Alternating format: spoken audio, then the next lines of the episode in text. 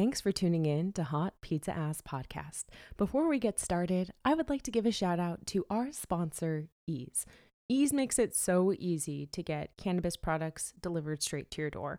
And the brand that I'm currently obsessed with right now is called Dreamt. They make cannabis-infused gummies that I take 45 minutes before I go to sleep every night, and it really helps me ease off into dreamland and forget about the worries of the day. Big fan of this product line, female-founded company, and delivered straight to my door thanks to Ease. Get 30% off of your first order if you use the code DARLING30 at ease.com if you're over the age of 21 in the state of California. That's DARLING30 for 30% off at eaze.com.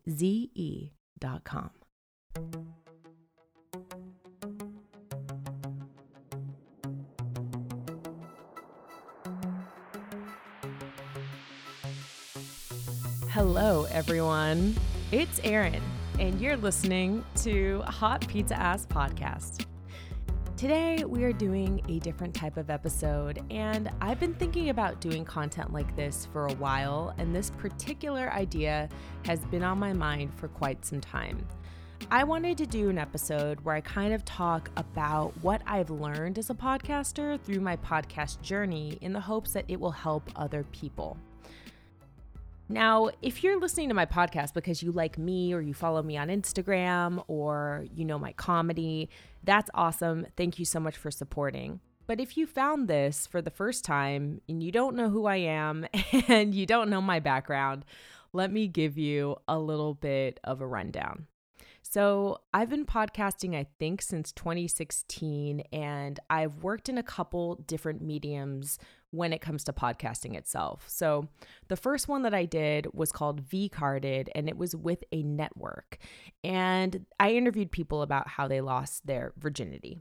Then I moved on to a show called Ghosted Hunters, which I did with another comedian, and we did this completely independently. It was a true crime narrative parody podcast. It was basically a comedic look at instances where someone got ghosted, and we tried to help them get an answer as to why the person ghosted them. So that was like a very different type of project. It took a lot of time. It was heavily edited, and there were lots of moving parts. So a little bit different than doing a traditional interview show. And now I do this show, Hot Pizza Ass, which is a combination of interview and solo content, kind of like what you're hearing right now. So when it comes to podcasting, I've kind of run the gamut in terms of everything that I've done. I've tried a lot of different formats. And I really wanted to do an episode called 5 Things Every Podcaster Should Know to encourage people and to kind of let you know some of the things that I've learned along the way. Are you ready? Great. Let's jump right in. The first thing that I think every podcaster should know is consistency is only important relative to the goals that you have for your podcast. The reason why I thought this was an important place to start is that when it comes to content creation and podcasting specifically, there's a lot of people who will tell you that you need to have a consistent schedule when releasing your pod. Fridays and Mondays, I think, are the big days for podcast release. Like those are the days my feed blows up with podcast content. But I'm here to say you don't necessarily have to do that. I think that people get into podcasting for very different reasons. And if your goal is to be super professional with it, to monetize it as soon as possible, to build a brand, to create a business, yes, that's one thing. Then I do recommend getting on a regular schedule. But I think that people that give this advice are assuming that's how everyone wants to do a podcast. And me, as a creative, I assume differently. I think that not everyone wants to monetize their podcast, and some people don't even know if they really want to podcast, period. I think that this is a fun art form. It's relatively experimental. You can do a lot of different things with it, and trying things out is totally fine. If you just want to do this with a friend because you think you have fun chemistry and you're like, let's try this out. Don't necessarily pressure yourself to be on a weekly or bi-weekly schedule. I think that we should give ourselves the flexibility and the freedom to do what we want with this platform, because one of the beautiful things about it, one of the things that I enjoy the most about podcasting is the fact that it's one of the few things that I do as a creative where I have total control. Like, I edit it, I produce it, I write the things that need to be written, and I monetize it all completely on my own. So that being said, when it comes to me and the way that I work, I'm also an actor, and I'm always on shoots. So sometimes I can be on shoots where I travel really last minute, or for example, in October, I was in Paris for 2 weeks and I thought I was only going to be there for one, and then it got extended and something else happened. So I don't ever want to feel like I'm beholden to this particular schedule. I know that I'm going to release 2 episodes a month, and being a completely independent person who does this all on their own, that's fine with me. Having that type of cadence is great for me because if something comes up, I don't feel bad or stressed that I'm missing my deadline. So I would say that if you are launching your own podcast and trying to figure out your release schedule and someone brings up consistency to you, that's great if your goals are in alignment with instant monetization and building a business. But if you want to use this as a way to network with people, you can interview interesting people. You can use it as a platform to do your own hot takes on things that are happening on the internet or pop culture. There's a lot of different things that you can do with this medium, and determine your output schedule accordingly, and also factor in your personal schedule too if you're independent. The second thing I think that every podcaster should know is that you do not have to wait to attach sponsors. I'm going to tell you a story about the Hot Pizza Ass launch party. And if you guys haven't heard this episode, I did do an episode at the beginning of Hot Pizza Ass where I talk about the launch party with my friend Dina Renee. So if you want to take a trip down memory lane, go check it out. But when I did my launch party, it was right after I launched the podcast, and I did it to create social media awareness and to create a buzz, really, and to have a party. So at that point in time, I didn't have a lot of listeners. Like, I was just getting this off the ground, but I was able to attach sponsors in that event just based off of me and the limited materials that I had. So that being said, if I was able to do this for a launch party, you can do it for a podcast. There are a lot of people that will tell you that you need to reach the 10,000 an episode download mark in order to monetize or really sell ads. I completely disagree. You can sell ads with smaller companies, or you can do a product trade depending on what type of podcast you have. For example, if you're a beauty blogger and you have a beauty podcast that you're getting off the ground, maybe your goal is to one day work with MAC Cosmetics, but you're not at that level yet. That doesn't mean that you can't work with a smaller up-and-coming beauty brand and have them send you some product or request some product so that you can talk about it on your podcast. You can even create an ad for them as a thank you for sending the product itself. So there are lots of ways to go about establishing how you want to handle your trade for product or your monetization. And don't be afraid to reach out to companies. Don't be afraid to reach out to any company. Obviously, the big ones can be a little bit hard because they probably will ask you for statistics and numbers, downloads, and your demographic. But for smaller companies, sometimes they just want the exposure. And who knows, you might get product, you might get a small amount of money for an ad read. And it's always good to start somewhere and to start building. So I encourage everyone to not assume that monetization is out of reach if you're under 10,000 downloads per episode. It is always okay to reach out and to try to figure out ways to make money off of doing a podcast. It really frustrates me when I see people giving advice like, you have to do this and that before you can achieve this thing. And I'm like the perfect example to show you that that's simply just not true. The brands that we had attached to my launch party were amazing, and they were a pleasure to work with. We worked with Pizza Rev, Jim Beam. We worked with Morning Recovery. And I think there was one other one that I forgot right now. Oh, the venue, the Surly Goat in West Hollywood. So this venue let us have our party there for free. So think about that whenever you are feeling dissuaded or like monetization is a far off goal. My next piece of advice is goal guests will most likely be receptive to you if you have a professional method of presentation. Yes. So what do I mean by this? I mean kind of the same energetic as I'm talking about when it comes to your approach of monetization.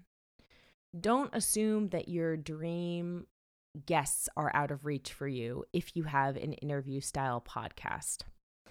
Of course, if you're talking about an A-list celebrity, they have publicists, like they have a team to keep people away from them, essentially, because they're busy.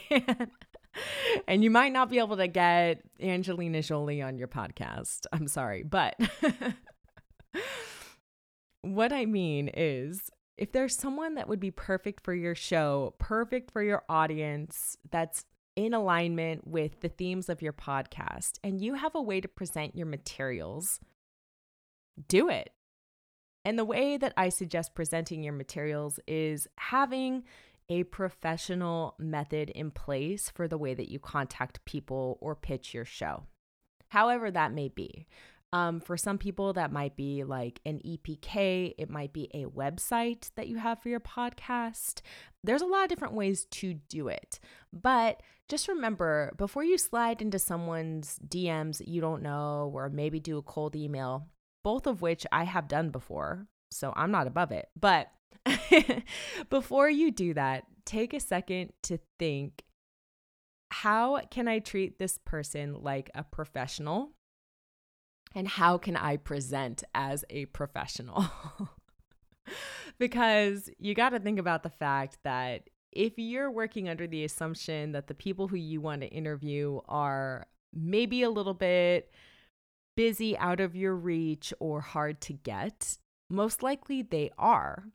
But you never know. Sometimes they might want to help an up-and-comer. Maybe with the way that you approach them, they see themselves in you, a younger version of themselves, and they're like, you know what? I'm going to help this person. An example of this for me is actually someone reached out to me that I didn't know a couple months ago in the beginning of the year and asked if I would do their podcast. The way that they approached me was very, very professional. I felt like it wasn't going to be flaky. I've done a lot of podcast appearances, sometimes with people that I don't know, that I end up regretting later because like the way that they did the podcast wasn't professional, or I would block off time to do the podcast and then they would reschedule or something like that. And I would always feel really, really, really weird about that because unless it's an emergency, why would you reschedule on a guest that is really busy and hard to book anyway? So now I'm kind of selective about people that I don't know that cold email me. But if I check out their podcast and I like it, I'll 100% do it. So this person emailed me a very, very professional and complimentary email. And I responded to it. And I said, yeah, sure. You know what? I'll do it. It's only 30 minutes out of my day. Why not? So you never know. Your response that you get could be surprising. It could be positive. Don't assume that anything is out of reach for you, but do consider having a professional means of presentation. And if you guys need help, you can also book a consultation with me. Just email me, erin@erindarling.com. My fourth piece of advice is take time to process personal experiences and stories before sharing. Ooh, yeah, so if you listen to my episode about breakups, I say at the top of the episode that I went through one that same year, but I had waited 5 months to talk about it at all. And the reason that I gave is because I felt a different way about the breakup that I went through every single day that passed. And now we're a couple months after releasing that episode, and I feel a different way today. Maybe I should have waited longer. But my point is, putting time between you and the event is going to work in your benefit. It's going to give you time to think about what you want to say. It will most likely lessen the chance of causing drama because I'm going to guess as time goes on, most people approach things in a more mature way when they're not necessarily super triggered. Sometimes we have to remember, depending on the type of podcast that we're running, if you're doing something about emotional health, mental health, sometimes the people that are listening to your podcast are listening to it because they want to extract, value, meaning from what you're saying. And when you come with a personal experience, the best way to give value and meaning is to talk about the event itself and then add plus what you learned. And how can we really say what we learned or how we grew if we're still in the middle of the process? And sometimes you don't think you are, but you still are. I've been guilty of that too. So I think this is a really, really solid piece of advice if you are the type of content creator who talks about personal experiences, and if vulnerability is important to you and honesty and sharing about your life is important to you. And I love that, by the way. Love that for you. Process your emotions and know what you learned from the experience before you sit behind the mic and press record. My fifth piece of advice that I think every podcaster should know is to meet and promote other content creators. This might sound really, really cliche, but collaboration is definitely the new competition. We all rise together, and meeting people that do similar content or that are in the same space as you, you can learn from them. If you have questions about how they're doing certain things, if they have really great social content that you admire, like if you are out there promoting their content too, giving compliments when you genuinely like something that they've done, you're building a network. Like they are more likely to answer your questions if they see you as a supporter and not the competition, and vice versa. Like if someone has a question for you in your field or they like something that you're doing, work with them. Help them out if you can. Be generous when you have the opportunity. Also, it just feels good. I love celebrating other people's successes, their wins, their content that inspires me. I think it's so important to A, yes, stay focused on what you're doing and you, but B, remember that we live in a world, like a world of other people, and everyone else is probably trying to do exactly what you're trying to do, especially if you're listening to this podcast right now, because I'm guessing if you're listening to it, you're thinking about starting your own podcast. So you are probably surrounded with a lot of people that want to do the same type of thing, and it always feels good to be seen. It feels good to get a share. It feels good to get a review.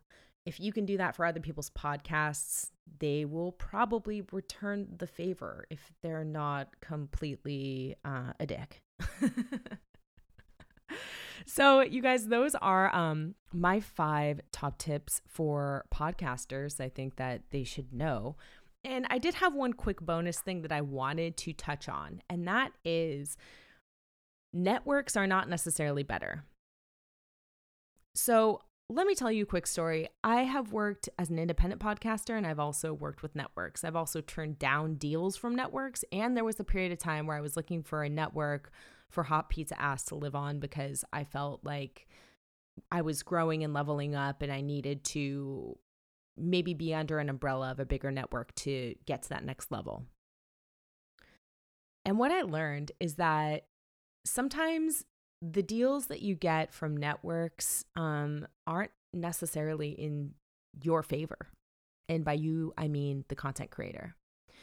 Sometimes, unless they can help you do something incredible, like monetize in a way that you can't or that you don't have the bandwidth for, or if they're in the perfect niche for what you want to do and you know that you could really grow and become a huge podcast if you are associated with these other types of similar podcasts, and it's all like very genre specific, of course there can be benefits, but a lot of the times you might just be walking into a rev share for ad reads where you split 50-50 and you're still doing all the same work.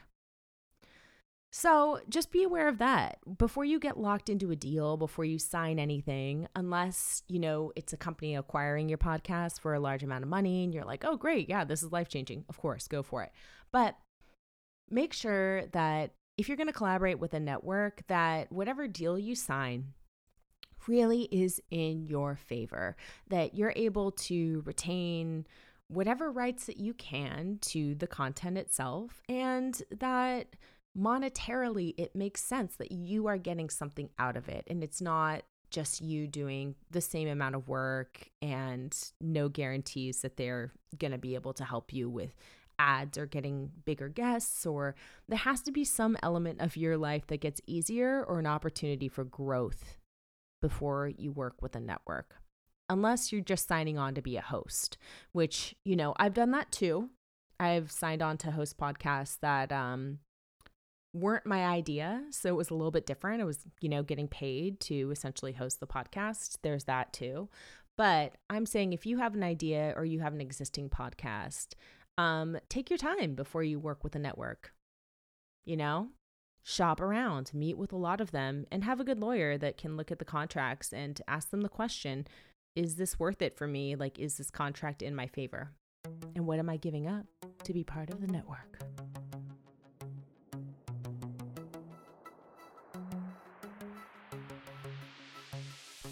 Thank you guys so much for listening to this episode of Hot Pizza Ass Podcast. I hope that it provided some value. If you would like to book a consultation with me to talk about any of these things in depth, or if you would like to know how I accomplished some of the things that I did that I mentioned in this episode, feel free to email me, erin@erindarling.com. As always, reviews are highly appreciated. Please review this podcast on Spotify or iTunes. Share this episode with a friend and support our sponsor, Ease, at eaze.com. Information for everything I talked about in the show notes. Talk to you guys soon.